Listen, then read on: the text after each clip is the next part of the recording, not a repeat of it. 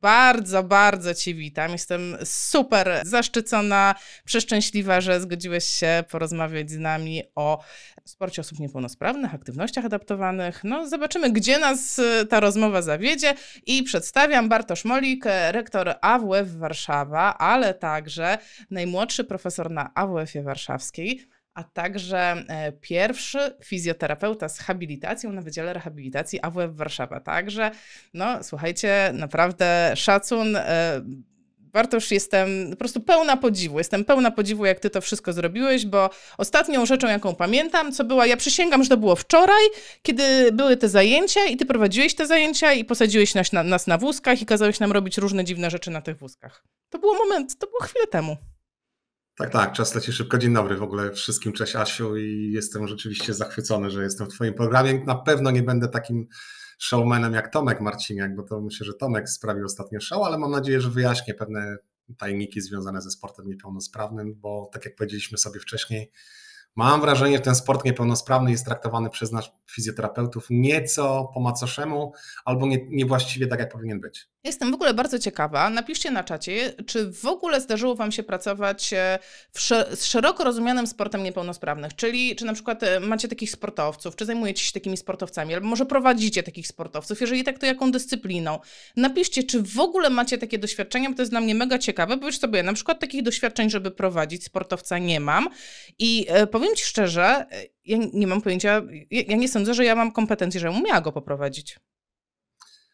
E, to znaczy, chyba nie jest tak źle z nami, bo umiałabyś, mam nadzieję. To znaczy, no, trzeba mieć nieco szersze pojęcie, bo musi mieć tak, z jednej strony pojęcie o samej niepełnosprawności, a z drugiej strony pojęcie o e, fizjoterapii w sporcie. Czyli musisz połączyć jakby dwie, dwie rzeczy, balansować. I, I faktycznie chyba najgorszym rozwiązaniem, który jest który dosyć często się powtarza, to jest y, kopiowanie rozwiązań ze sportu y, y, pełnosprawnych czy tego sportu wyczynowego. Jeżeli fizjoterapeuta tak kopiuje metody z fizjoterapii w sporcie do sportu niepełnosprawnych, to to jest to olbrzymi błąd, bo rzeczywiście musimy pamiętać o specyfice niepełnosprawności, odleżyny, nieodleżyny, inne sprawy neurologiczne głównie, no to one powodują, że fizjoterapeuci pracujący z drużynami, z zawodnikami z niepełnosprawnością muszą dodatkowo mieć specjalnie dodatkowe umiejętności. I nie jest to łatwe. A wiesz, ja tak się nawet zastanawiałam przed naszą rozmową, jaka jest taka największa rola fizjoterapeuty w sporcie osób z niepełnosprawnością? Czy to jest to, że ja mam się zajmować szeroko rozumianą fizjoterapią tej osoby, czy ja mam też uczestniczyć w procesie treningu, nie wiem, planowania celów, czy może w ogóle jakieś inne rzeczy jeszcze powinnam tam robić? Ja to w tej chwili dzielę na dwa obszary, bo inaczej. Jakbyśmy rozmawiali, jak ty byś rozmawiała ze mną, jak byłem twoim prowadzącym, to na pewno bym ci wtedy tłumaczył, bo to jeszcze był ten moment, kiedy my jako fizjoterapeuci, w tym ja, braliśmy udział y, w procesie treningowym, szczególnie y, na tym poziomie sportu powszechnego, bo ja dzielę ten sport na ten sport powszechny, czyli masowy i sport wyczynowy. Y, teraz czasy się zmieniły i powiem tak, konkretnie, jakbyśmy podzielili sport niepełnosprawny, ten sport masowy i na sport wyczynowy, to ten sport masowy to jest coś, gdzie my jako fizjoterapeuci E, spełniamy się jako ci trenerzy, opiekunowie, animatorzy, instruktorzy. Jakbyśmy tego nie powiedzieli, tak byśmy to mogli sobie nazwać.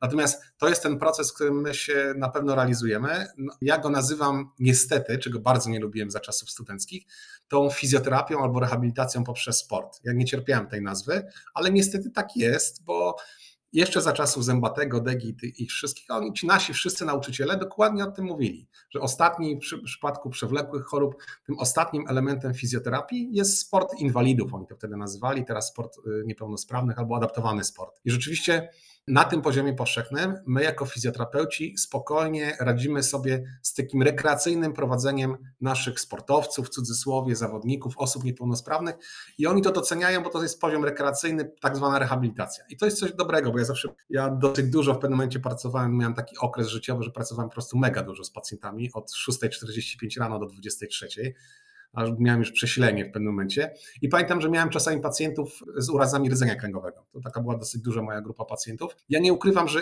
to tak brutalnie mówiąc, ja i oni w pewnym momencie mieliśmy zmęczenie materiału, ponieważ no nie da się po dwóch, trzech latach w zasadzie wprowadzić czegoś nowego. I oni tracili pewną motywację i ja już tak naprawdę wchodziłem w pewną rutynę pracując z nimi. No bo to są, szczególnie przy paraplegikach, to są te same ćwiczenia. Natomiast, y, tak jak zawsze mówię, my jako chłopcy, znaczy my jako mężczyźni jesteśmy chłopcy, niezależnie czy mamy 5 lat czy 95. Danie nam piłki, wózka takiemu paraplegikowi, albo danie możliwości poboksowania się, bo na przykład jest boks na wózkach też, no, różne możliwości są. Danie facetowi możliwości y, aktywizacji ruchowej poprzez sport, czyli wprowadzenie elementów rywalizacji, nawet tej poprzez małe S, mały sport, to już jest coś, co angażuje naszego, naszego paraplegika, naszego pacjenta i tak naprawdę ta regularna aktywność na pewno sprzyja mu podobnie jak fizjoterapia. Nie chcę mówić, że ona jest ważniejsza niż fizjoterapia taka kliniczna, standardowa, natomiast to jest uzupełnienie i dobrze prowadzony ten sport niepełnosprawny na tym poziomie powszechnym to jest coś, czym my się zajmujemy. I teraz przechodząc wyżej, czyli do sportu wyczynowego, to mniej więcej od 20 lat ten sport wyczynowy, sport paralimpijski głównie, to jest e, dziedzina, która jest już niezwykle podobna do sportu pełnosprawnego, czy tego olimpijskiego. Tam ci sportowcy paralimpijczycy w zasadzie mają podobne wynagrodzenia, mają podobne dofinansowania, mają za sobą sztaby szkoleniowe, które pracują na tych zawodników po to, żeby zdobywali medale paralimpijskie. To, są, to jest czołówka.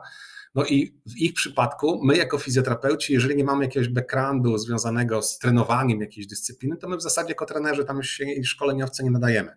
Naszą rolą jest to, co ty już powiedziałeś wcześniej, ta fizjoterapia w sporcie i tu jest ogromna sztuka sportowca na przykład z paraplegią, a już na przykład z tetraplegią albo z porażeniem mózgowym przygotować odpowiednio do zawodów, bo to rzeczywiście jest olbrzymia sztuka, jak o niego zadbać, żeby on był optymalnie przygotowany, bo są naprawdę różne rzeczy, o których jeszcze nie, na pewno nie, być może jeszcze powiem, typu dysrefleksja autonomiczna i inne rzeczy, które, elementy dopingu i tak dalej, które powodują, że my musimy bardzo ostrożnie prowadzić tych, tych zawodników, ale jako fizjoterapeuci, już tacy czysto fizjoterapeuci sportowi. Natomiast y, my na obszarze tego, w obszarze tego sportu, niepełnosprawnych sportu wyczynowego, no też spełniamy inną rolę. Ja akurat jestem tym przykładem, że jestem klasyfikatorem. Tak? Ja jeżeli chodzi o koszykówkę na wózkach, jestem szefem na Europę, jestem klasyfikatorem funkcjonalnym, y, jestem instruktorem paralimpijskim. Ja uczestniczę w procesie dzielenia zawodników na klasy pod kątem możliwości funkcjonalnych, albo niepełnosprawności, bo to moglibyśmy na dwa sposoby sobie, y, sobie ułożyć. Ale moją rolą jako fizjoterapeuty jest to, że ja po prostu analizuję funkcjonalnie tych moich zawodników, kandydatów. Najpierw oceniam, czy oni w ogóle są, nadają się do tej dyscypliny, a potem jak okaże się, że się nadają, no to wtedy ich dzielę od 1 do 4,5 punkta, tam jest 8 klas i to jest moja rola, tak, żeby w sposób jak najbardziej obiektywny ich przydzielić do konkretnej klasy. I to robią fizjoterapeuci, to robią lekarze i terapeuci zajęciowi najczęściej w mojej dyscyplinie. I, i, no i na tym to polega. Tak? To jest taka rola, gdzie my jako fizjoterapeuci się sprawdzamy. Od, to jeszcze jedna rola, bo to też jest bardzo ważne, od jakiegoś czasu, to co zresztą przed wejściem rozmawialiśmy, to co mówiłaś o, o naszym jednym, zawodniku, jednym z pływaków, e, nasza rola jako fizjoterapeutów na świecie generalnie i lekarzy teraz sprowadziła się też do oceny tak zwanej eligible, czyli zdolności do uczestniczenia w konkretnej dyscyplinie sportu. I to wymaga od nas, że my tak naprawdę do, do każdego z nas do gabinetu może przyjść pacjent, pacjent, no pacjent który, który prosi nas o wypełnienie konkretnego dokumentu. Ty mówiłeś o Asia Scale, Scale, ale są też inne dokumenty, tam Medical Diagnostic Form na przykład, inne dokumenty, gdzie my musimy, mamy obowiązek wręcz ocenić niepełnosprawność danego zawodnika, ocenić, czy on ma konkretną e, niepełnosprawność, ocenić, jeżeli to jest potrzebne, e, siłę mięśniową, bierne zakresy ruchomości w stawach, bądź inne elementy neurologiczne. Już Ci oddaję głos. Dziękuję.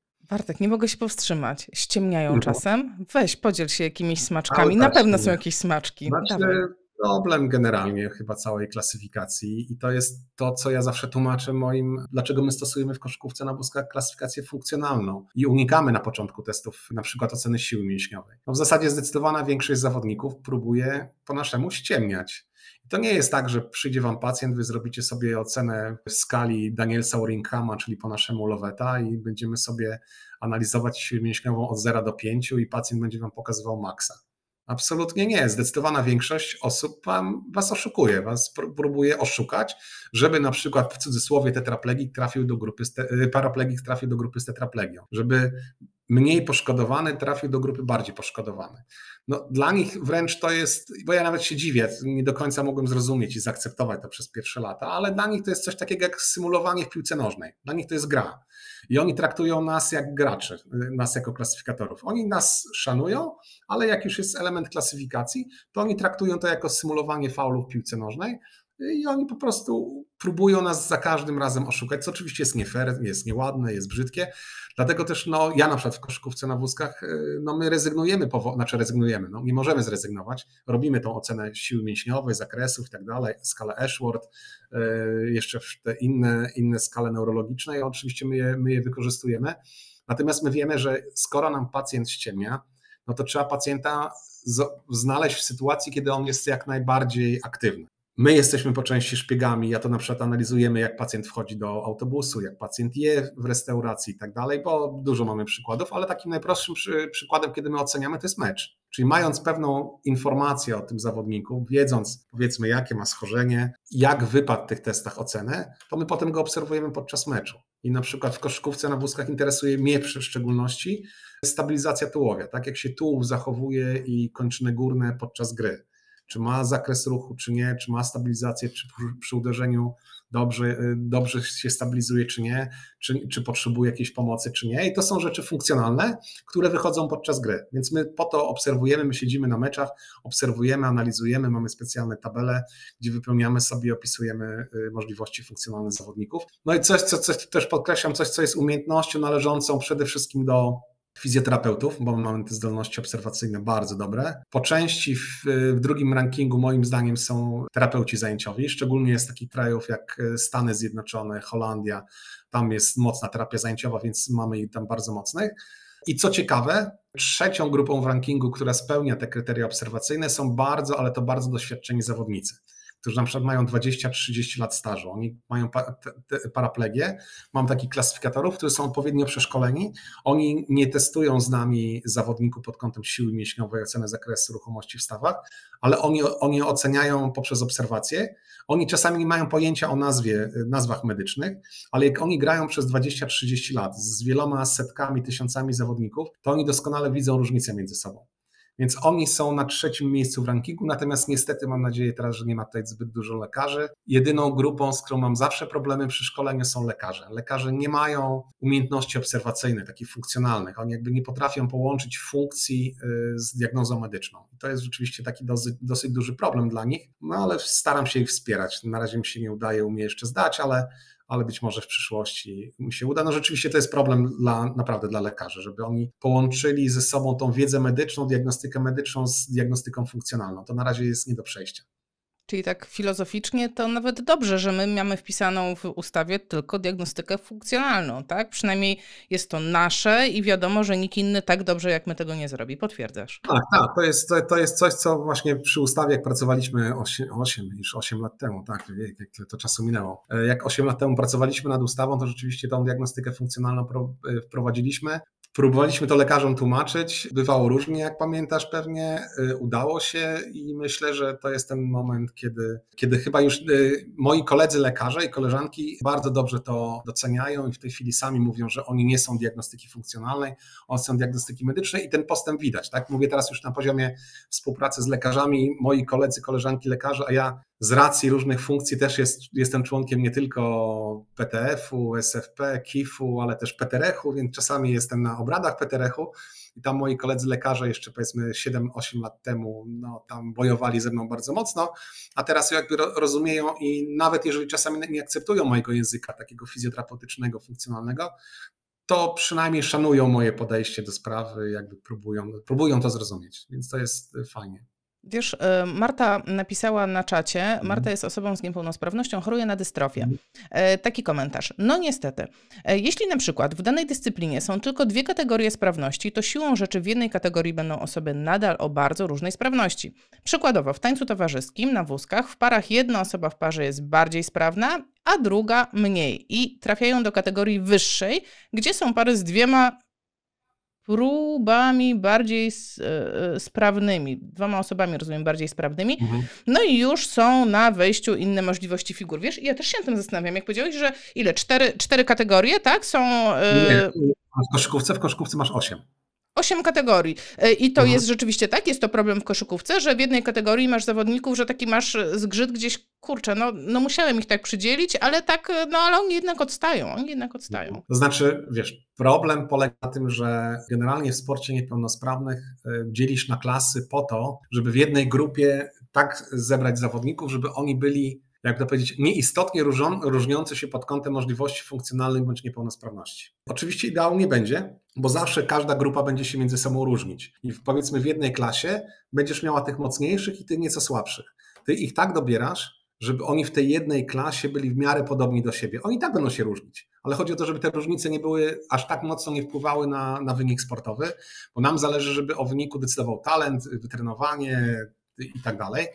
Natomiast to, co mówi Marta, tam, gdzie jest mniej klas, tym jest gorzej. No i tam, gdzie jest e, inaczej, w każdej dyscyplinie paraolimpijskiej mamy inne systemy klasyfikacji. U nas mamy 8 klas, ich zbieramy, bo w koszykówce jest prosto, mamy od jednego co pół punkta do 4,5 punkta zawodników. 4,5 to są najsprawniejsi, jeden to są najmniej sprawni funkcjonalnie. Każdy ma swoje punkty. Ja na boisko wprowadzam pięciu zawodników, których suma nie, nie może przekroczyć 14 punktów.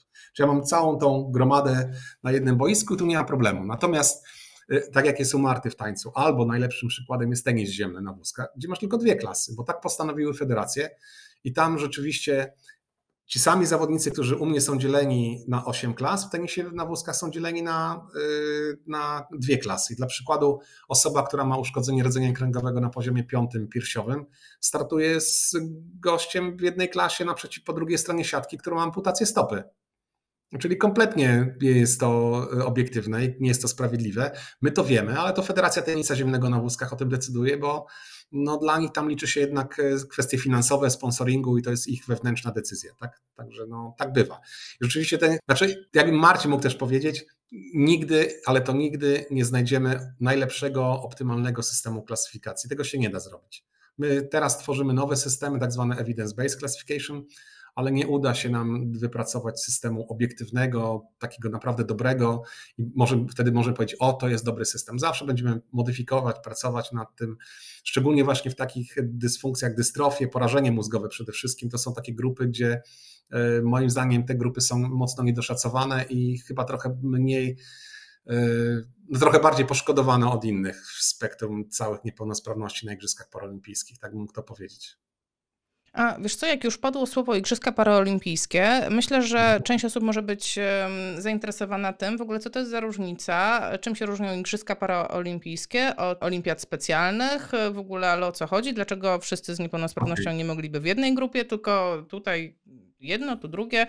Powiesz, o co chodzi? To, to dodam Ci jeszcze, że są i trzecie y, bo mamy trzy struktury takie w sporcie. Tak jak mamy w sporcie pełnosprawnym, mamy Igrzyska Olimpijskie aczkolwiek oni też robią swoje teraz igrzyska nie sorry, mają olimpijskie, ale mają też e, igrzyska sportów nieolimpijskich. Podobno tak teraz jest, takie jest to rozwiązanie. E, w sporcie niepełnosprawnym mamy trzy zasadnicze struktury, które, o których decyduje rodzaj niepełnosprawności. Znaczy mamy olimpiady specjalne, gdzie mamy w tej chwili osoby z niepełnosprawnością intelektualną. Mamy igrzyska dla osób niesłyszących, w skrócie Deaflympics, gdzie mamy no, osoby niesłyszące i to jest ta druga struktura, a Igrzyska Paralimpijskie są chyba teraz tą najbardziej taką znaną i taką najbardziej wypromowaną strukturą. I tam mamy osoby niewidome i niedowidzące, tam mamy osoby z dysfunkcją narządu ruchu szeroko pojęte, dysfunkcje neurologiczne, tam mamy też osoby z niepełnosprawnością intelektualną w stopniu lekkim od niedawna, więc e, taki dosyć duży kociołek, który, który mamy i oni oczywiście mają swoje dyscypliny. To nie jest tak, że niewidomi grają w koszykówkę na wózkach, niewidomi mają swoje dyscypliny, dysfunkcje narządu ruchu mają swoje dyscypliny, więc ten, ten, ten spektrum niepełnosprawności jest dosyć duży i dyscyplin też jest dużo, bo ich jest tam dwadzieścia parę w tej chwili w igrzyskach letnich i około sześciu w igrzyskach zimowych. A jak to się w ogóle stało, że ty akurat, że tak powiem, siedzisz w koszykówce? To jest jedyny sport, którym się zajmujesz, czy masz też więcej takich, nie wiem, ulubionych, czy takich, do których masz mm. uprawnienia? Czy w ogóle jak to jest, że jak jesteś klasyfikatorem, to tylko w koszykówce, czy w innych sportach również? Jak to wygląda? Teraz tylko w, koszy- teraz tylko w koszykówce. To znaczy, znaczy, jak generalnie jako student, yy, ja trenowałem wcześniej lekkoatletykę, jak przyszedłem na studia i w latach 90. zaczęło mi się nudzić, jak anatomię już zdałem, więc jak mi się zaczęło nudzić, to chciałem coś jeszcze zrobić. Chciałem jakoś połączyć tą fizjoterapię ze sportem, nie ukrywam. No i trafiłem, najpierw pomagałem przy y, aktywnej rehabilitacji. Bardzo mocno byłem związany z, jako wolontariusz z aktywną rehabilitacją i w pewnym momencie zostałem wciągnięty w klasyfikację narodową, przeszedłem kurs, a potem mnie wciągnęli, zaproponowali mi jako studentowi na trzecim roku jeszcze, żebym poprowadził drużynę koszykówki na wózkach. Więc to był przypadek. No akurat dobry przypadek, bo koszykówka na wózkach jest taką wiodącą dyscypliną paralimpijską, taką najbardziej znaną, prestiżową i tak dalej. I ja kończąc studia już robiłem klasyfikatora międzynarodowego i w zasadzie w 2000 roku, czy tam 99 ja już byłem klasyfikatorem międzynarodowym, czyli od 20 paru lat już nim jestem. No i będąc klasyfikatorem narodowym, międzynarodowym, nie mogłem już prowadzić drużyny, no bo to się jakby, tak jakby sędzia Marciniak miał być jednocześnie trenerem. No to trzeba było się rozdzielić, więc ja skończyłem trenowanie dosyć szybko, po kilku latach i tak naprawdę zostałem klasyfikatorem międzynarodowym i zajmuję się tą klasyfikacją i tylko w koszykówce na wózkach, ponieważ to jest taka moja wiodąca dyscyplina. Ja miałem szkolenia w Stanach Zjednoczonych, byłem szkolony przy rugby na wózkach, czyli dla y, dyscyplinie tetraplegików. Y, jeszcze przychodziłem tam jakieś inne dodatkowe szkolenia, ale jakby to tylko dla zasadzie, tak dla ciekawości.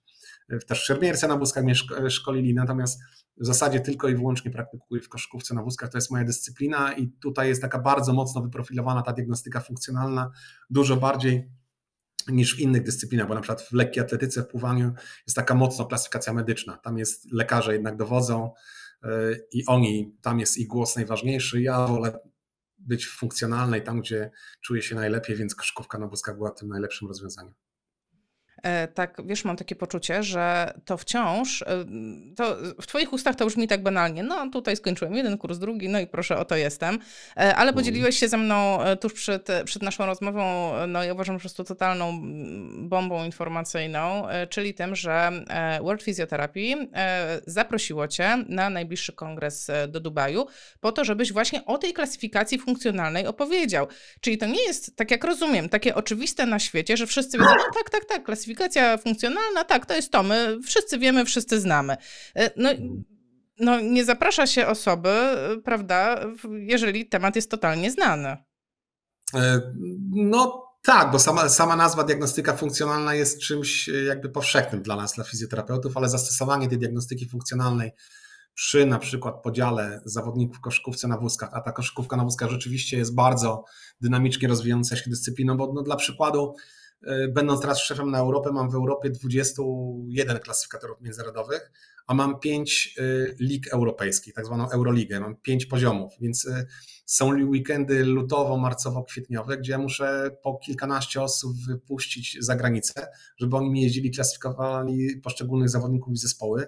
Tych wyjazdów jest bardzo dużo i rzeczywiście tych klasyfikatorów brakuje na tym najwyższym poziomie, bo rzeczywiście szkolenie to nie jest tak jeden kurs i do widzenia, dziękuję bardzo, tylko to jest szkolenie jedno, rok, dwa lata praktyki, drugie rok, dwa lata praktyki, trzecie rok, dwa lata praktyki, więc to, jest, to nie jest takie, że tak pójdę sobie na szkolenie i zdam, tak, to jest dosyć poważna sprawa. Natomiast rzeczywiście to zainteresowanie ze strony wielu krajów jest bardzo duże w tej chwili, bo widzą, że no, sama koszykówka na wózkach jest niezwykle popularną dyscypliną, bo tak jak mówię, no w Stanach Zjednoczonych mamy 350 zespołów koszykówki na wózkach i one głównie e, oddzielnie z ligą akademicką, ligą uniwersytecką, gdzie w zasadzie każdy większy uniwersytet ma swój zespół koszykówki na wózkach. I zawodnicy I... są traktowani tak samo jak studenci, mają swój scholarship, dostają dofinansowanie, trenują o 6 rano, o 9 kończą, są na studiach, o 17 wracają na, e, wracają na trening. Wow. I to jest standard. Mhm i klasyfikatorzy są gdzieś, jest jakiś, nie wiem, spis, jakaś federacja, nie wiem, zrzeszenie i klasyfikatorów, jak to wygląda? W moim przypadku jest Międzynarodowa Federacja Koszykówki na Wózkach, która, która ma swoją listę klasyfikatorów międzynarodowych. Ja w tej chwili będę prawdopodobnie, bo już mam duże, duże zapotrzebowanie, organizował w Rotterdamie w sierpniu podczas Mistrzostw Europy kurs na klasyfikatorów y, tych zonal, czyli europejskich i na klasyfikatorów y, międzynarodowych. Tak? No ale w międzyczasie ja muszę też jeździć po krajach. Teraz ostatnio byłem na Malcie. Na Malcie też szkoliłem y, klasyfikatorów, a to Szwecji, to w różnych krajach, także szkolimy, jeździmy i klasyfikujemy, klasyfikujemy najpierw na pierwszym poziomie narodowym, więc tak sobie objeżdżam świat i Europę. Później mamy szkolenia już podczas ważnych zawodów na poziom ten europejski, na światowy. Także to jest taka moja, moja rola. A nie jest, to łatwa, nie jest to łatwa praca, ale bardzo, powiem szczerze, satysfakcjonująca. Czy to znaczy, że Polska jest skarbnicą klasyfikatorów, czy po prostu ty jesteś gwiazdą klasyfikatorów? Jak to wygląda? Mm, nie, ale mamy, powiem szczerze, że akurat w tej chwili mamy, y, mamy chyba bardzo dobry zestaw, bo tak jak ja jestem szefem na Europę w koszykówce na wózkach, e, profesor Jolanta Marszałek, nasza prodziekan, jest też klasyfikatorem międzynarodowym. w rugby na wózkach szefem klasyfikacji, tak jak ja, moim odpowiednikiem, czyli w dyscyplinie zespołowej dla tetraplegików jest Iza, e, czyli mamy szefa na Europę w jednej, w drugiej dyscyplinie zespołowej największej w Polsce, czyli ja i Iza jesteśmy, dowodzimy klasyfikacją, no to świadczymy się też o poziomie fizjoterapii y, i tym, jak jesteśmy wyszkoleni. Mówię, tutaj głównie decydują te możliwości, te umiejętności obserwacyjne, tak, te wychwycenie różnic, tych cienkości, bo to są tak naprawdę bardzo detaliczne sprawy, takie cienkości, no ja musiałbym to pokazywać, tak, ale to są takie naprawdę detale, tipsy, które się widzi, które tak naprawdę nikt na początku tego nie, nie może zrozumieć, ale po latach praktyk to się wyczuwa, tak.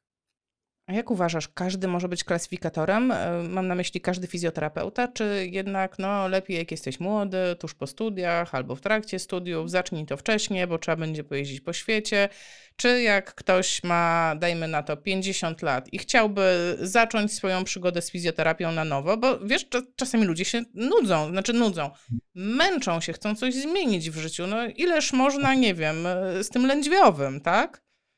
To znaczy każdy, zdecydowanie. Znaczy zawsze jest lepiej w momencie, kiedy ktoś zaczyna im wcześniej, tym lepiej. Natomiast młody fizjoterapeuta dosyć często jeszcze może nie mieć tych umiejętności obserwacyjnych, doświadczenia e, z praktyki, ale z drugiej strony fizjoterapeuta, który ma, nie wiem, 20-30 lat stażu, znów może mieć takie naleciałości, podobnie jak lekarz, że on będzie obserwował po swojemu i nie będzie w stanie się otworzyć, więc moim zdaniem każdy może być e, klasyfikatorem, w koszykówce na wózkach na pewno. E, I ja mam takie przykłady, mam teraz mojego kolegę z Holandii, który jest klasyfikatorem w kilku dyscyplinach, jest klasyfikatorem u mnie, ma chyba w tej chwili 68 lat, a zdał u mnie egzamin chyba jakieś 8 lat temu, czyli w wieku 60 lat e, został, e, został klasyfikatorem i jest naprawdę dobrym, ponieważ on się specjalizuje, wcześniej specjalizował się w czymś takim jak hokej e, na wózkach elektrycznych, czyli dla dystrofików, właśnie porażeń mózgowych dla tych najciężej poszkodowanych osób, więc on jest, ma olbrzymie doświadczenie z takiej diagnostyki neurologicznej, więc on na przykład mnie bardzo mocno uzupełnia, kiedy ja z tą neurologiczną diagnostyką sobie czasami mogę nie radzić, więc bardzo lubię z nim współpracować, bo się wtedy uzupełniamy. Wiesz co, ma... właśnie, hmm? to, to właśnie chciałam powiedzieć, że to jest plan na emeryturę. To jest złoty plan na emeryturę. Wciąż pracujesz, więc zarabiasz, więc cię stać, podróżujesz po świecie. W dużej mierze pewnie nie płacisz za te podróże, no bo jedziesz do pracy, jakby nie patrzeć. Mhm. No to jest bajka. Ja właśnie chyba odnalazłam swoją przyszłość. Asia, zapraszam cię zawsze. Znaczy powiem ci szczerze, że no, pod kątem wyjazdów rzeczywiście jest dobrze, bo, bo jeszcze mamy taki przepis, że przynajmniej raz w roku y, musisz pojechać gdziekolwiek, nie możesz sobie zrobić roku przerwy a tych ofert, no szczególnie w tamtym roku, to było tyle, że moi klasyfikatorzy jeździli po kilka razy przynajmniej w roku w różne kraje.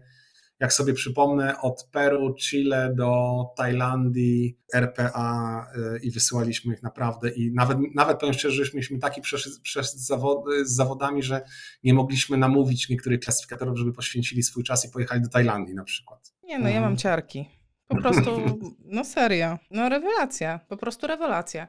Znaczy, o tyle, klasyfikacja jest też o tyle fajną rzeczą, że y, my to nazywamy IWBF Family, czyli ta rodzina federacyjna, także y, my z klasyfikatorami, z sędziami spotykamy się od lat, więc my jesteśmy jak na wielu turniejach się widzimy po raz kolejny, więc jakby z moimi przyjaciółmi z różnych krajów widujemy się regularnie i to jest tak, że no, ja szczególnie inaczej, sędziowie mają nieco krótszą karierę, tak, bo oni kończą na wieku 40 paru lat i już potem na ogół nie sędziują, ja jako klasyfikator zacząłem w wieku chyba 19 lat, no teraz mam prawie 50 i ja jeszcze sobie mogę spokojnie 20 lat poklasyfikować, więc jak moje doświadczenie ze znajomości wszystkich tych oficjeli jest tak duże, że ja w zasadzie wszystkich znam. To są wszyscy jako moja rodzina. Tak? My tam niezależnie czy ze Stanów Zjednoczonych, czy z RPA, czy z Argentyny, y, no, znamy się bardzo dobrze.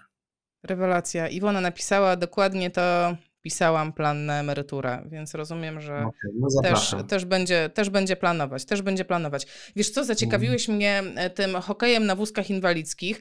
E, mhm. sprzedaj mm. troszeczkę takich patentów e, na najdziwniejsze sporty, jakie się mogą przytrafić, bo to jest tak, że jak coś jest popularne, coś jest, użyję takiego słowa sexy, tak, jak właśnie koszykówka na wózku, nie wiem, lekka atletyka osób amputowanych, wiesz, tam wchodzą super pro protezy i w ogóle patrzysz, no i jest wow. A ja bym chciała e, coś więcej o takim sporcie dla osób, którym jest naprawdę, naprawdę ciężko, czyli właśnie osoby czterokończynowe, dystrofie, yy, zaniki mięśni różnego typu, takie wiesz, osoby, co siedzi, yy, siedzi na wózku, na który praktycznie sama nie usiadła, tylko ktoś ją przesadził. Co mhm. można zrobić? Co można tutaj w warunkach polskich zaproponować takiej osobie?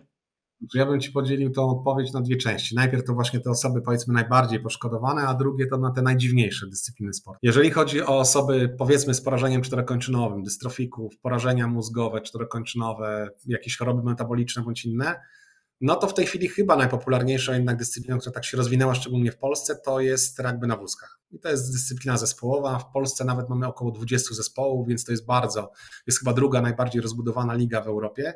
I to rzeczywiście nasi studenci z Warszawy, Natalia Morgulec i wielu innych z Poznania i z Katowic, to oni tak naprawdę w ramach y, Fundacji Aktywnej Rehabilitacji to rugby na wózkach wypromowali. To jest taka dyscyplina generalnie głównie dla tetraplegików, ale również dla takich podobnie, podobnie funkcjonalnych y, schorzeń. No oczywiście nie wszystkie dyscypliny pasują y, dystrofikom z racji obciążeń, intensywności wysiłku, więc tak jak Marta wspomniała, to może być taniec na wózkach, ale taką podstawową dyscypliną paraolimpijską dla niej w tej chwili jest bocznia. Czy ta dyscyplina, gdzie wyrzuca się kulki, te kulki nie są stalowe, a kulki skórzane. Czasami zawodnicy, którzy nie są w stanie w ogóle nie mają funkcji chwytu, to mają specjalne rynny, żeby te kulki wypuszczać. Jest tu dużo technik, tutaj głównie ośrodki wielkopolskie, AWF Poznań, Start Poznański, to jest ten ośrodek Jelenia Zielona Góra, to jest ten region, gdzie ta bocznia bardzo dobrze się w tej chwili rozwija. Ja jeszcze 10 lat temu nie wierzyłem, że to się rozwinie, bo mówię, a gdzie oni tam znajdą takie dyscypliny dla siebie, ale to jest rzeczywiście dyscyplina paralimpijska i tutaj rozwijamy się bardzo dobrze.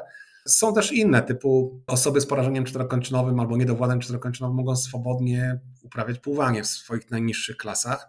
Ewentualnie w najniższych klasach konkurencję jazdy na wózkach, jeżeli mają funkcję kończyn górnych, to tetraplegicy na ogół jeszcze mają, nie mają chwytu, ale mogą napędzać wózek. Myślę, że narciarstwo alpejskie też jest dla nich, ale jest dużo trudniejsze i to jeździ się na specjalnych monoski, na takich siedziskach, ale to jest bardzo atrakcyjne do oglądania, natomiast niezwykle trudne dla nich do uprawiania, ale to jest formalnie możliwe. E, I to jest z tych dyscyplin paraolimpijskich chyba najważniejsza rzecz. Natomiast ja bardzo podziwiam generalnie sportowców z niepełnosprawnością, uprawiających inne dyscypliny.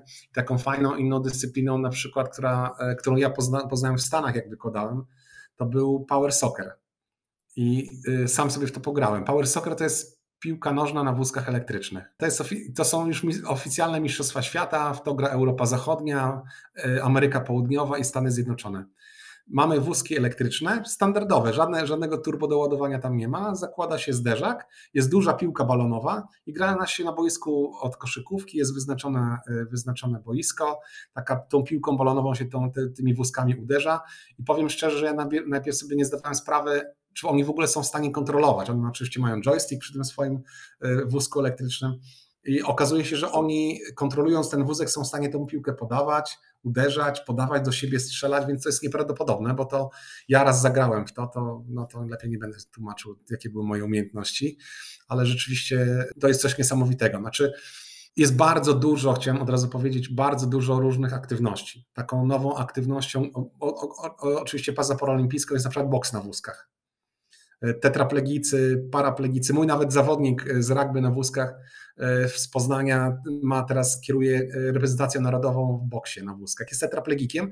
Miał wypadek chyba, e, nie wiem do, do końca kiedy, ale był, uprawiał sztuki walki. No i miał wypadek, nie wiem czy samochodowy, czy jakiś inny, jest tetraplegikiem i od jakiegoś czasu, wcześniej trenował rugby na wózkach, w tej chwili prowadzi drużynę boksu. Lubił sporty walki, więc został. Tak? No, funkcji chwytu nie ma, ale, ale uprawia ten boks. Są mecze, nawet oglądałem ostatnio mecz Polska-Czechy w boksie na wózkach. Naprawdę duża frajda, jest to dosyć ciekawe. Yy, ja zawsze powtarzam, bo teraz jakby schodzę z tego poziomu paralimpijskiego na ten sport powszechny, bo o tym trzeba pamiętać, że my jako fizjoterapeuci właśnie powinniśmy wykorzystywać wszystkie narzędzia do tego, żeby nasi pacjenci chcieli regularnie uprawiać aktywność fizyczną, uprawiać sport, ruszać się. Czy to będą ćwiczenia bierne, czynne, bądź jakiekolwiek inne metody fizjoterapii, które zastosujemy z pacjentem, czy to będą metody jakiejś formy aktywności sportowej, to nie ma znaczenia. Pacjentowi musi się chcieć, przepraszam, bo oni lubią hasło pacjent. Zawodnikowi, sportowcowi musi się chcieć. I oni sami powtarzają, że oni tak jak ja rozmawiam z tymi naszymi sportowcami, oni w pewnym momencie chcą zakończyć proces rehabilitacji. Oni nie chcą, żeby ktokolwiek mówił o fizjoterapii, rehabilitacji, dlatego też oni nie cierpią tej nazwy fizjoterapia poprzez sport. Ja niestety uważam, że to jest fizjoterapia poprzez sport, ale nie, nie używam tej nazwy, żeby ich nie drażnić. Natomiast to jest element fizjoterapii. I teraz ja mam nawet takie, ja studentom puszczam różnego rodzaju filmy. Mam taki film, kiedy dziewczyna w fitnessie y, uprawia boks, ale ten boks na zasadzie takiego treningu na tych workach bokserskich. I ona to ćwiczy. No i teraz ja zawsze studentom mówię, zastanówcie się, dziewczyna siedzi na wózku pewnie od pięciu lat. Dostała diagnozę, będzie siedzieć na wózku, ale musisz ćwiczyć 3-4 razy w tygodniu, żeby być zdrowa, żeby nie mieć odleżyn, profilaktyka, siaka, owaka, przeciwprzykurczowa, odleżynowa, wszystkie inne. I ona tego słucha. Ma fizjoterapeutę, z którym ćwiczy na materacu od pięciu lat. No, motywacja jej maksymalnie spada. I teraz tak, są specyficzni pacjenci. Są pacjenci, na przykład, którzy dadzą, dadzą się namówić na to, że pójdzie, nie wiem, pływać, pójdzie grać w koszykówkę na wózkach, bądź pójdzie uprawiać jakieś inne dyscypliny sportu. Ona akurat wybrała sporty walki. Trenuje, wali w ten worek bokserski, bo okej, okay, mamy taniec na wózkach, ona powie, że to jej się nie podoba. Mamy aerobik na wózkach, jakieś tam zumby na wózkach, też może się nie podobać. Mamy crossfity w tej chwili na wózkach, trzy kluby warszawskie realizują crossfity, też może się nie podobać. My zawsze musimy słuchać pacjentów, czego oni chcą. Jeżeli ona chce boksować i ten boks naprawdę poprawi i siłę mięśniową, a przede wszystkim i wydolność krążeniowo-oddechową, to niech się tym bawi. Niech się tym bawi, bo tak naprawdę jest to super rozwiązanie dla naszych pacjentów i tak naprawdę jest to doskonałe uzupełnienie procesu fizjoterapii. My niestety w Polsce od niedawna, jako fizjoterapeuci, trochę już o tym też mówiłem, zapominamy, bo bardzo mocno fokusujemy się na swoich umiejętnościach klinicznych, wykorzystujemy swoje metody, a czasami nie słuchamy pacjenta. E, pacjent też ma swoje potrzeby i on nie zawsze chce być cały czas ćwiczony w ten sam sposób. My musimy mu otworzyć drogę, żeby on do końca życia był sprawny. I czasami zwykłe boksowanie w worek bokserski może przynosić więcej efektów e, niż tak naprawdę standardowa fizjoterapia, która może w pewnym momencie e, demotywować naszego pacjenta.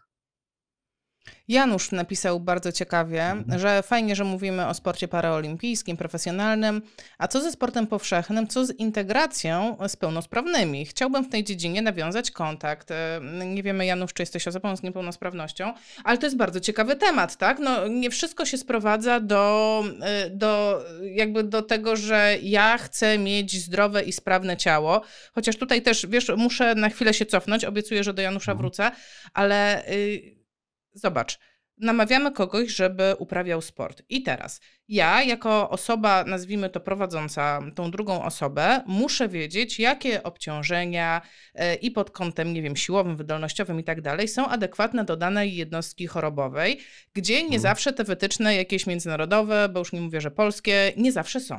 To jest mój pierwszy taki problem, pierwsza bariera, czyli taka niepewność, czy ja w ogóle podołam na przykład, nie wiem, poprowadzić takiego dystrofika pod kątem sportowym. A problem numer dwa, jeżeli on już podejmuje sport, to czy to znaczy, że on już nie powinien korzystać z fizjoterapii? No bo jak opowiadasz o tej dziewczynie, to ja sobie myślę, super, po prostu ekstra. Ona sobie boksuje, jest w ogóle wszystko fajnie, ale czy na przykład w tym całym boksie pamięta o tym, nie wiem, żeby utrzymać ruchomość, czyli o takich typowo, takie, takie ględzenie fizjoterapeutyczne, czy ona potem będzie w stanie się położyć i mieć proste biodra, no bo taka też prosta forma rehabilitacji, nie wiem, poleż na brzuchu, no też jest ważna, tak po prostu, tak?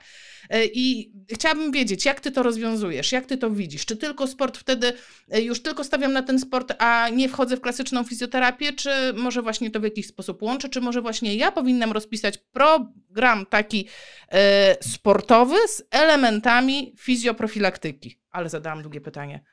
Tak, no strasznie ja myślałem, że ja dużo wątków podejmuję, ale ty też dużo podjęłaś. Znaczy ja spróbuję to tak też wyjaśnić. To, to znaczy, jeżeli chodzi o to zaadaptowanie powiedzmy ćwiczeń, bądź obciążeń, bądź intensywności treningowych, y, powiedziałbym, do tej fizjoterapii na poziomie sportu na poziomie powszechnym, no to jest nasza rola. Albo inaczej, zaczniemy od góry.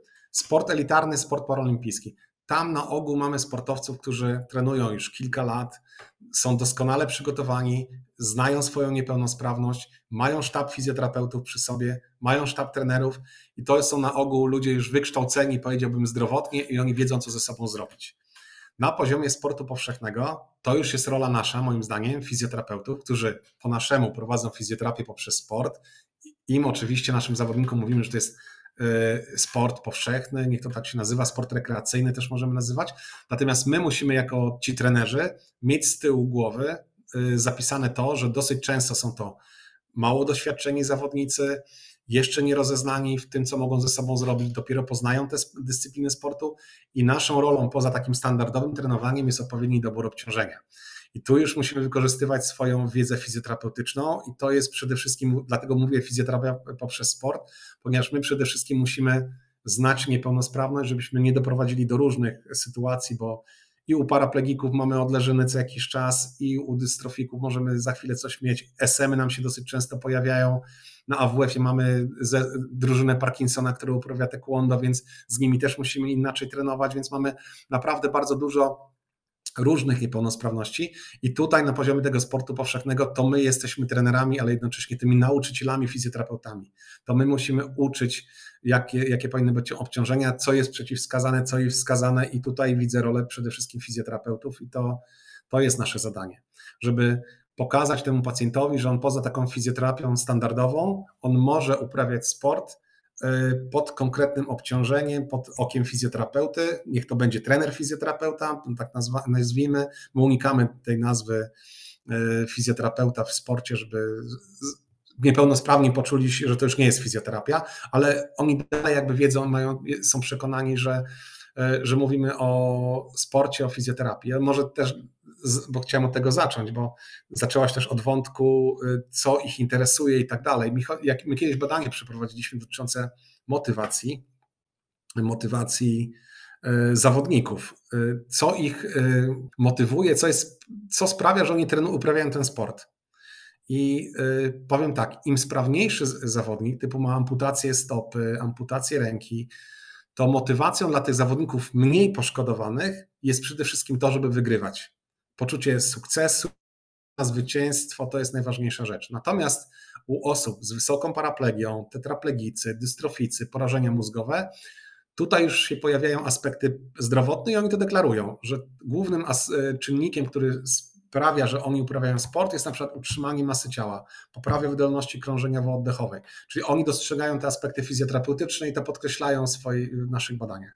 A co z osobami? Wiesz, od razu mi się to ciśnie na język, ponieważ taki problem bardzo częsty w neurologii, gdzie tak jakby po mojej stronie fizjoterapeutki jest to zdrowie pacjenta, czyli w momencie, kiedy pojawia się temat, e, a powinien pan, fajnie by było, gdyby miał pan jakąkolwiek aktywność fizyczną. I wiesz, ja już nie wnikam jaką, ale jakąkolwiek, która by właśnie poprawiała Pana krążeniowo-oddechowe. To taki nasz język, tak? No ale wiadomo, że w inny, w inny sposób to przedstawiam. Chodzi o to, żeby wziął odpowiedzialność też za część tego swojego zdrowia, ponieważ ja nie, no, no nie da się y, trzy razy w tygodniu po 45 minut, czy nawet po godzinie E, w cudzysłowie i wytrenować tego człowieka, i poprawić mu funkcję ręki, i poprawić, nie wiem, e, fazę podporu w chodzie. No, nie da się tego wszystkiego zrobić i on część tej pracy powinien wykonać sam. No, takie, taka jest dla mnie też mhm. istota sportu, że jednak w dużej mierze ten sport powszechny ktoś uprawia samodzielnie. No, wychodzi na zewnątrz i, nie wiem, robi sobie slow jogging, czy no cokolwiek, tak? Że nie zawsze ja tam jestem. Jak no tak, ale dajesz, podchodzisz? Dajesz ale dajesz im instruktaż wcześniej, myślę, że to wiedzą. Znaczy, wiesz, my w Polsce, tak jak postrzegam naszą fizjoterapię, my w Polsce jesteśmy trochę multiinstrumentalistami, to znaczy my spełniamy rolę fizjoterapeutów klinicznych, trochę terapeutów zajęciowych, trochę specjalistów APY, sportu niepełnosprawnych, co więcej, my też spełniamy rolę rekre...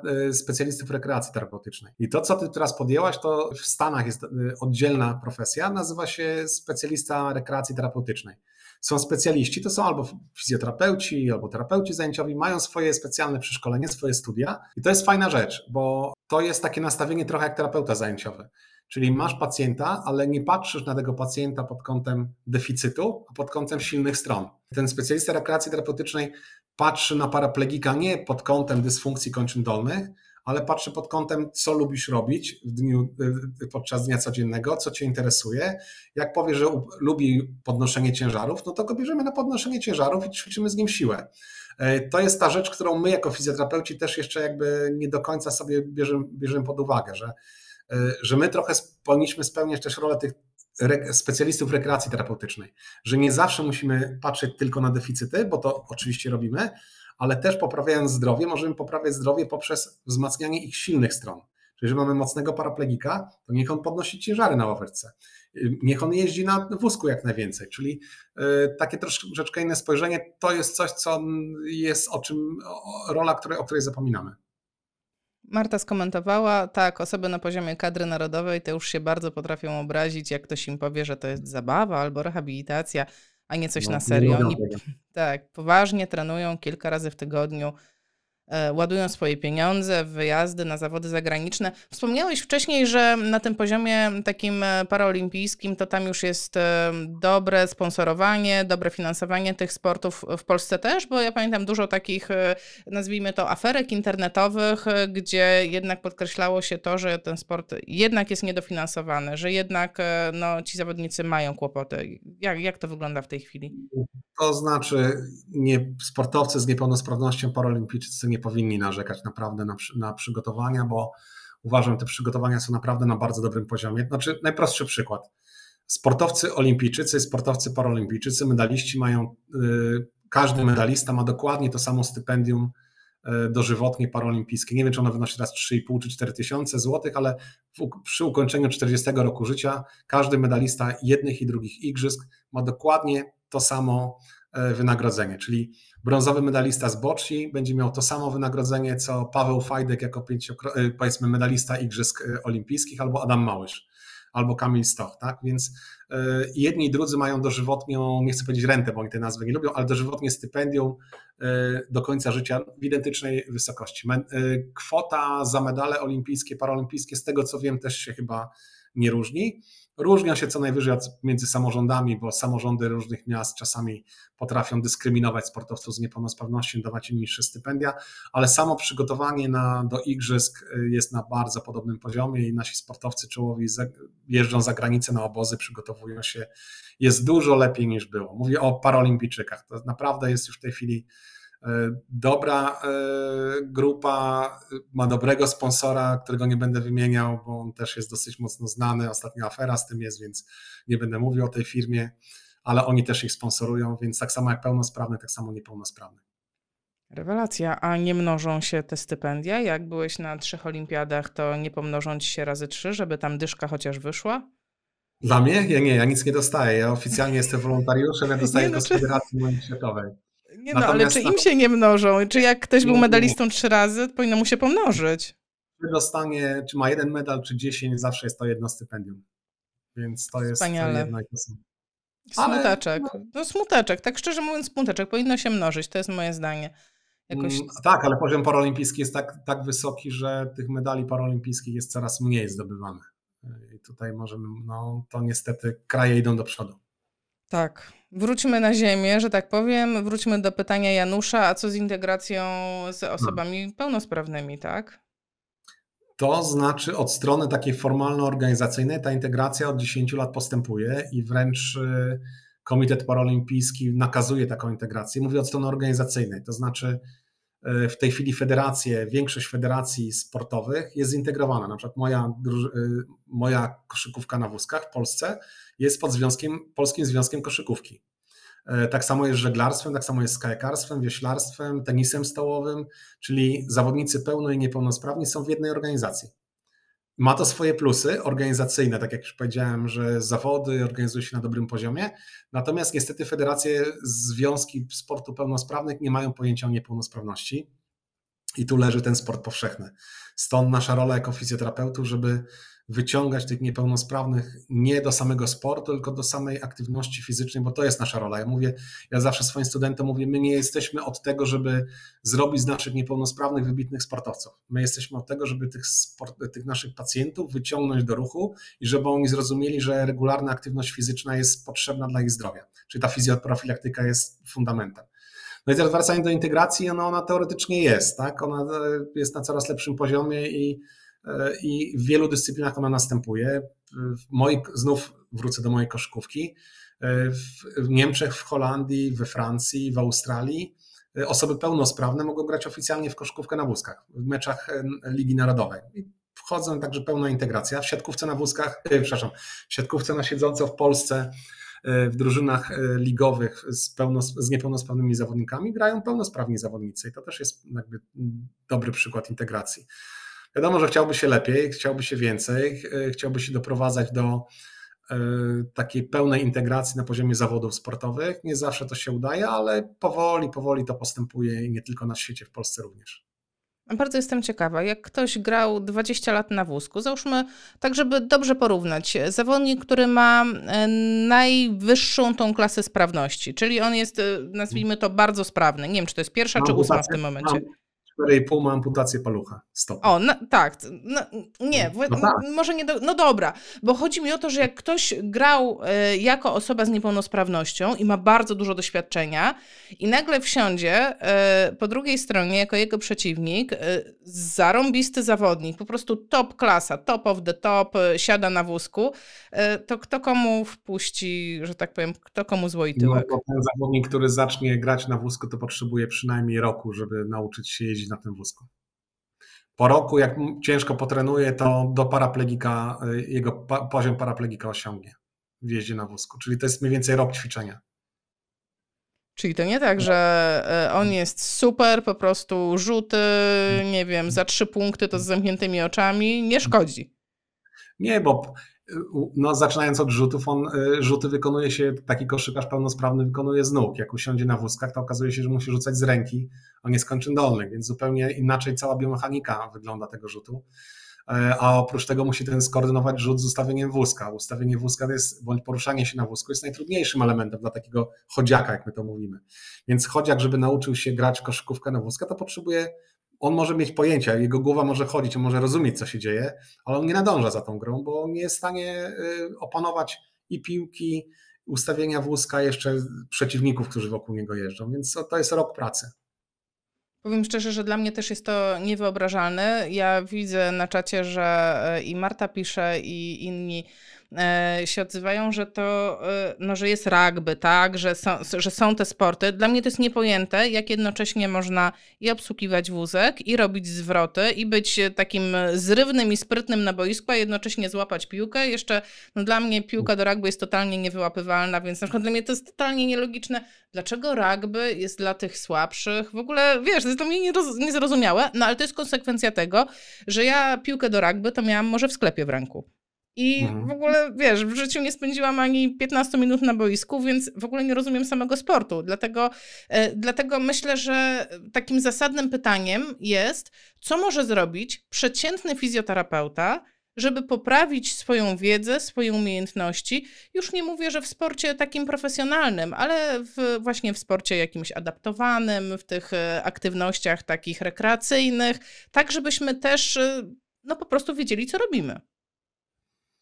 Asia, myślę, że ty byś najlepiej wiedziała, bo w dobie multimediów ty właśnie pokazujesz, co można zrobić. Ja zawsze też swoim studentom mówię, że ok, oni mogą się uczyć na moich zajęciach, yy, oni mogą czytać książki, które piszemy, i one są, i oczywiście ja każdemu polecam książkę Sport osób niepełnosprawnych dla fizjoterapeutów i terapeutów zajęciowych, bo taka publikacja została opublikowana rok temu, ale ten sport i w ogóle aktywność adaptowana tak szybko się rozwija, że za pięć lat to wiele może się zmienić, więc ja zawsze sugeruję moim studentom, którzy rzeczywiście są zainteresowani, osobom, które są zainteresowane sportem niepełnosprawnym, dużo sobie przeglądajcie pewnych umiejętności, pewnych tipsów e, w internecie w YouTubie. Na przykład moja dyscyplina, znów sorry, że wrócę, ale koszykówka na wózkach. Jest tyle różnych ćwiczeń. Oczywiście niektóre są standardowe i podstawowe, ale zawsze mówię moim studentom, że wy kończąc studia nie będziecie wybitnymi trenerami. Macie pewne podstawy, tak jak ty Asia na, tym, na tych schodach jeździłaś, coś tam pograłaś koszykówkę na wózkach liznęłaś tą koszykówkę, liznęłaś jazdę na wózku, aktywną rehabilitację, wszystko fajnie, zaliczałaś balans na wózkach i tak dalej. To wszystko, te umiejętności podstawowe zaliczyłaś. Ale w momencie, kiedy zaczęłabyś się zajmować tym profesjonalnie, profesjonalnie no, albo zajmować się tymi osobami na wózkach, no to najlepsze jest y, korzystanie z y, wiadomości w internecie. Y, dla przykładu uczelnie amerykańskie mają specjalne wheelchair basketball skills, gdzie można sobie oglądać ćwiczenia, które oni proponują dla osób z niepełnosprawnością, jeżeli chodzi o koszykówkę na wózkach, na bardzo różnym poziomie, więc taka edukacja ciągła jest bardzo konieczna, bardzo potrzebna, bo, bo to, to jest jedna rzecz, ciągły, ciągły rozwój. To jeszcze ostatnie pytanie zamykające poniekąd, bo na pewno ten live, czy podcast, czy nagranie będą oglądały również osoby z. Mogę powiedzieć, sorry, że Maciek cię zjechał, bo miał, ma rację, że w rugby się gra piłką od siatkówki. No widzę, no, no, no, no ale nie, nie mam możliwości. No, no ale słuchajcie, no trzeba wiedzieć, gdzie są swoje własne ograniczenia. To jest dla mnie informacja, że no to jest może dziedzina, za którą nie powinnam się brać, dopóki się nie douczę. No i, i, i tyle, i tyle, tyle wniosku z tego. Ale chciałam zapytać też w drugą stronę, jeżeli będą ten, to nagranie oglądały osoby z niepełnosprawnościami, tak jak Janusz pisze, że no jednak on nie wie, co zrobić ze sobą, to gdzie z drugiej sobie, strony, czyli osoby z niepełnosprawnościami, gdzie mogą szukać y, jakichś, nie wiem, klubów, czy informacji właśnie, czy jakichś lokalnych aktywności, y, gdzie się zaczepić, żeby znaleźć może coś, w czym się ta dana osoba odnajdzie? To znaczy, starą, powiedzmy brutalnie, może nieładne nazwy, ale starą organizacją, która zajmuje się sportem niepełnosprawnym są kluby startowskie. W zasadzie każde miasto wojewódzkie ma swój klub start. Ten klub start zajmuje się sportem niepełnosprawnych i ono szeroko obejmuje te głównie dyscypliny paralimpijskie ale oprócz tego jest w każdym mieście, w samej Warszawie nawet byś się zdziwiła, mamy 57 klubów zajmujących się osobami, zajmujących się sportem niepełnosprawnych. Tylko my tego nie wiemy, bo są klubiki tak naprawdę. Więc y, tak naprawdę warto też pogrzebać trochę w internecie. Warto się zgłosić do, do organizacji startowskich. Paraplegicy uszkodzenia rdzenia kręgowego, oczywiście pierwsza droga to jest Fundacja Aktywnej Rehabilitacji, bo to oni, y, od nich się zaczyna, oni tą robią aktywną rehabilitację, a potem robią program kontynuacyjny, gdzie promują różne formy aktywności sportowej. E, I w zasadzie każda grupa niepełnosprawności ma też swoje własne organizacje. Niewidomi mają swój, swój cross, e, to jest dla nich organizacja, niesłyszący mają swój. Olimpiady specjalne mają Olimpiadę Specjalną Polską, jedną chyba z trzech naj, takich najprężniej, e, najprężniejszych narodowych organizacji na świecie, jeżeli chodzi o Olimpiady Specjalne, poza Stanami Zjednoczonymi i Irlandią, więc mamy bardzo mocną organizację. Więc y, mamy, mamy dużo organizacji i tutaj takich rozwiązań jest dużo, wręcz jest chyba większy problem, jak zmotywować y, osoby z niepełnosprawnością do tego, żeby trenowały sport. I to jest trochę rola nasza fizjoterapeutów. Ja niestety podaję no, bardzo nieciekawe dla nas przykłady, że jak pytamy, robiliśmy ankiety przed laty u sportowców niepełnosprawnych, kto namówił się albo co zdecydowało y, o tym, że trenuje sport, ja zawsze myślałem, że to będzie fizjoterapeuta. Fizjoterapeuta jest na poziomie odpowiedzi na poziomie 2% tak samo jak lekarze. Generalnie to jest internet, rodzina, przyjaciele, znajomi, przypadek. To są główne czynniki, które powodują, że niepełnosprawny uprawia sport. My, fizjoterapeuci, niestety nie do końca spełniamy swoją rolę i jakby nie otwieramy drogi pacjentom, co mają zrobić, mówię pacjentom z przewlekłą niepełnosprawnością. No, chciałam powiedzieć, że i tym optymistycznym akcentem, ale nie mhm. wyszło do końca optymistycznie, ale e, słuchaj, no dla mnie to jest informacja, dla mnie to jest e, w tym momencie otwarty rozdział, no to znaczy, że to jest taka terra incognita i mamy się za to wziąć i tyle, to jest nisza. Jak e, oglądają nas czy słuchają osoby, które zastanawiają się, co mam zrobić w życiu, no może to jest y, ta struna, która zadrży w tobie. Ja to zawsze tak mówię, że jak słuchasz kogoś i fascynuje cię, wow, ale on fajnie, ale jeździ po tym świecie, ale ekstra, ale miał w życiu, ale mu się udało. I ja, ja tak zawsze mówię, że jeżeli oglądasz taką osobę i y, ta struna w tobie drga, to taka przenośna nie da się zagrać na strunie, która nie istnieje. To znaczy, że to jest w tobie, czyli to może być także twoja droga. Jedyne to, czym się różnisz od tej osoby, która już to osiągnęła, że ta osoba to zrobiła, a ty jeszcze nie. I mhm. tyle. No tak sobie czytam Janusza, bo Janusz taki trochę sceptyczny jest, mówiąc, że niewiele się dzieje w tej dziedzinie. Ja się trochę z tobą, Janusz, zgodzę, że się niewiele dzieje, bo to czasami wymaga, e, bo nie mamy systemowego systemowego działania, w jaki sposób niepełnosprawnych włączyć do sportu. O ile FAR to robi na poziomie e, paraplegików, tetraplegików, to my generalnie z niepełnosprawnymi nie mamy takiego systemowego włączenia do sportu powszechnego. Tu, tu ja bym się z Tobą zgodził. E, na ogół bazuje to na zapaleńcach. Ja Ci powiem, że jak ja w Warszawie, nieco większym niż 800 tysięcznym mieście, tworzyłem, znaczy chciałem rozbudować drużynę koszykówki na wózkach, bo miałem coraz mniej zawodników, miałem ich ośmiu. Tak jak zacząłem jeździć po szkołach, e, po klubach różnych, po e, różnych, e, różnych wizytach w różnych miejscach, to nagle miałem 35 zawodników. Także to niestety zależy od nas tylko i wyłącznie jak zmobilizować tych naszych zawodników, zawodników niepełnosprawnych, żeby zaczęli uprawiać sport. Czasami oni nie wiedzą, czasami im się nie chce i to jest rola fizjoterapeutów do tego, żeby ich zachęcić i wytłumaczyć, że ta aktywność regularna jest potrzebna. Bo też, sorry, że teraz przejdę, trochę zmienię temat delikatnie. Zajmujemy się ja teraz takim innym projekcie trochę bardziej związane z aktywnością osób pełnosprawnych, dzieci i młodzieży. Robimy taki program WF za WF. Tam robimy diagnostykę kondycji fizycznej, największą w Polsce w tej chwili i dla Ministerstwa Zdrowia jutro też mam z nimi spotkanie. Okazuje się, że zrobiliśmy analizę podstawowych umiejętności ruchowych. Okazało się, że dzieci w Polsce 95% dzieci nie ma opanowanych podstawowych umiejętności ruchowych. Dla przykładu 55% dzieci w klasach 1-3 nie potrafi skakać przez skakankę. Tak wygląda stan zdrowia dzieci i młodzieży w Polsce i to też niestety jest nasza rola jako fizjoterapeutów. I teraz wrócę do niepełnosprawnych. O ile narzekamy, że, nie, że pełnosprawni bardzo mało uprawiają sport, to niepełnosprawni jeszcze mniej go uprawiają, a jeszcze bardziej go potrzebują tak naprawdę.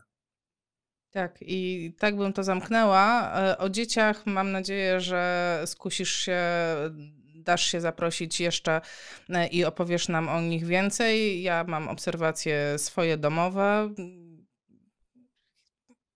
O, o, no tyle mam do powiedzenia na temat umiejętności no ruchowych no jutro dzieci, jest, które znam. Tak do tematu, jutro właśnie jestem zaproszony i kończymy tworzenie strategii zdrowia pol, dzieci polskich na najbliższe lata i mamy takie spotkanie pięciu resortów, pięciu ministerstw, zobaczymy co z tego wyjdzie, ale mam nadzieję, że my jako fizjoterapeuci też odegramy tam ważną rolę. Tak, i mam akcent na koniec. Mam akcent pozytywny na koniec. Musi być pozytywnie. Agnieszka mhm. Dąbkowska, prezeska Fundacji Zdrowie jest najważniejsze. To my w fundacji, to jest e, fundacja e, zrzeszająca osoby z niepełnosprawnością, e, to my w fundacji postanowiliśmy w tym roku robić spotkanie integracyjne w Bocia. Będziemy wszyscy grać na krzesełkach, wózkach. Dopiero zaczynamy. I, i o, i tak się szuka aktywności. A to mogę jedną rzecz powiedzieć? Bo jak w Stanach Zjednoczonych w Montanie prowadziliśmy zajęcia też prowadziłem zajęcia ze sportu niepełnosprawnych, to mieliśmy zadanie, że każda ze studentów, bo studentki tam głównie były, każdy ze studentów, studentek mieli co tydzień pokazywać jedną formę aktywności. I Boczia była, zrobiła największą furorę, też graliśmy ze studentami amerykańskimi dwie godziny w Bocznie, na krzesłach, na wózkach, rewelacja.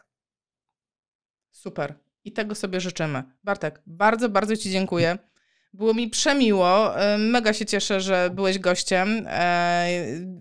Nagranie pojawi się oczywiście na YouTubie, pojawi się na podcaście, także ducha nie gaście, nie tylko na żywo, będzie zapisane. Um, bardzo Ci dziękuję jeszcze raz. Dziękuję Ci również. I trzymam kciuki za jutrzejsze spotkanie w ministerstwie. No naprawcie te dzieciaki. No Oby dzieci były zdrowe, tak jest. Bardzo dziękuję. Cześć. Hej, cześć.